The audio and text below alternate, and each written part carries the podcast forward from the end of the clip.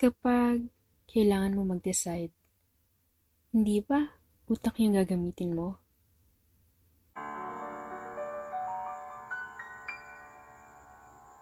Hello there, and welcome to the Bucket List Podcast.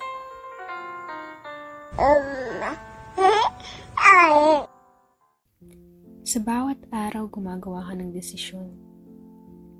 Magmula sa pagdilat ng mga mata, sa pagbangon, sa pagkilos para pumasok. Pumasok sa trabaho, pumasok sa school, sa pakikitungo sa mga katrabaho, at sa muling pag-uwi. Hindi lilipas ang araw na hindi ka nagdedesisyon. Kahit itong oras mismo na pinapakinggan mo ako, desisyon mo to. At salamat, masaya naman ako na naging interesado ka. Gets ko, marami kang iniisip. Sa palagay ko, kaya ka nahihirapan mag-decide, dalawa lang yan. Either marami kang choice, or wala kang choice. Walang specific answer sa tanong na alin ang dapat mong piliin. Kasi ikaw lang makakasagot niyan. Ganto, narrow down your choices to the things you can control and be happy at.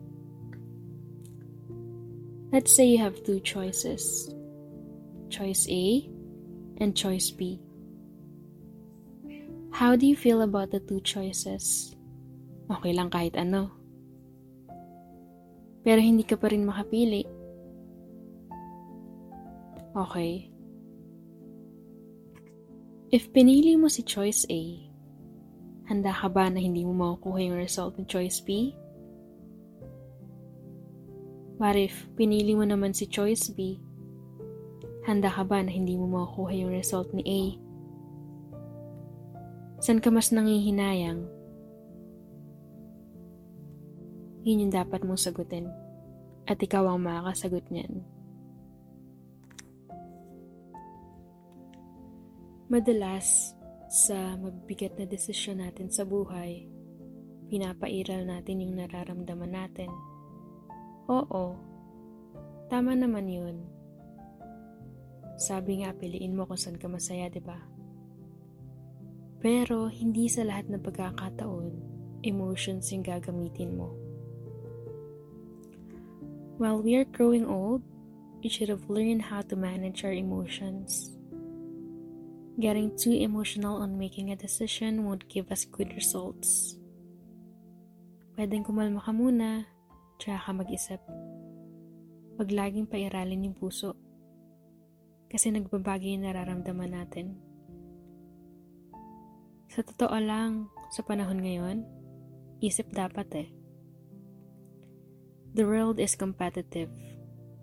If you will not control your emotions, it will eat you whole and fresh. Kung kailangan mo magdesisyon, calm and clean your mind. Focus on what you really want. Hindi masamang gamitin yung puso or yung emosyon pero haluan mo ng isip.